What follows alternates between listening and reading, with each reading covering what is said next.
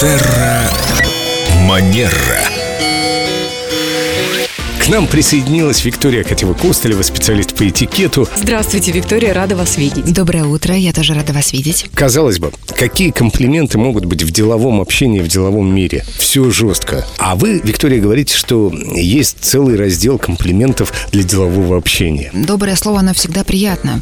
Да, и, например, Марку Твену приписывают слова, что от одного хорошего комплимента я могу жить два месяца. Поэтому сегодня я предлагаю поговорить о том, что важно учитывать при комплиментах в деловой среде. Это должны быть добрые теплые слова, которые направлены на подчеркивание деловых качеств. Правильно? Мы же Абсолютно не хвалим точно. сорочку, дорогую сорочку на своем бизнес-партнере. О, как тебе идет этот воротничок, подчеркивает твой статус. Это не комплимент, я считаю. Это комплимент неуместный а, в деловой среде, абсолютно верно. И мы хвалим, да, работу человека, а не Его достижение, не даже его лучше личность. сказать. Он же работает не ради работы, а ради результата. Дело в том, что, ну, как бы есть Или хвалим за старание. Ой, ты такой прилежный, так хорошо, может быть, еще года три поработаешь, и наконец-то выполнишь годовой план. Не, ну вот так я бы не рекомендовала. Это немножко из раздела другого. А, Вот, но бывает, что человек а, часть какого-то процесса.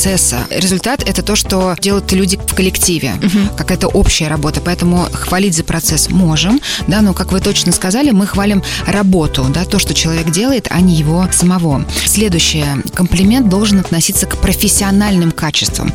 Например, Семен, вы такой внимательный, да, вы так э, задорно ведете эфир, да, или Елена, вы так э, всегда интересно подбираете информацию для рубрик, отмечая именно профессиональные качества человека. Кстати, Лена еще здорово джинглы подбирает. Музыкальные перебивочки между песнями. Никто так не умеет. Я все время говорю ей об этом. Здорово. Спасибо. Следующее правило. Комплимент обязательно должен быть искренним. И вот здесь у меня будет такая маленькая сносочка. Дурным тоном считается, когда мы человеку сделали комплимент, а потом после этого его о чем-то попросили. Подождите, это же как будто бы лайфхак, которым нужно пользоваться. Некоторые психологи учат так поступать. А вот мы узнали о том, что это дурной тон. Я всегда так чувствовал, что Да. так делать нельзя. Тебе делают комплимент, а ты сразу говоришь, что надо, чего хотел, сколько.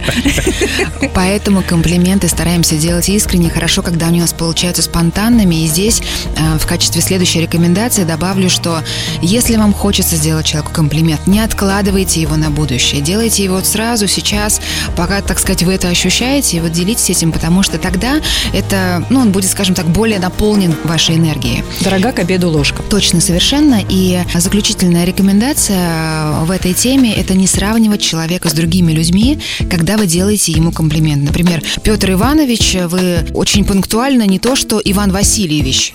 Вот так вот мы комплименты не делаем. На комплимент очень важно всегда отвечать. Как? Об этом- Спасибо. об этом... Спасибо, я и сама об этом давно знала. Вот так отвечать точно не надо.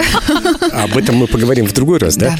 Просто вот вы мне тут комплименты делали, а я даже не знал, что ответить. А оказывается, просто потому что еще программы у нас такой не было. А теперь она будет, и я буду знать, Это будет программа о скромности.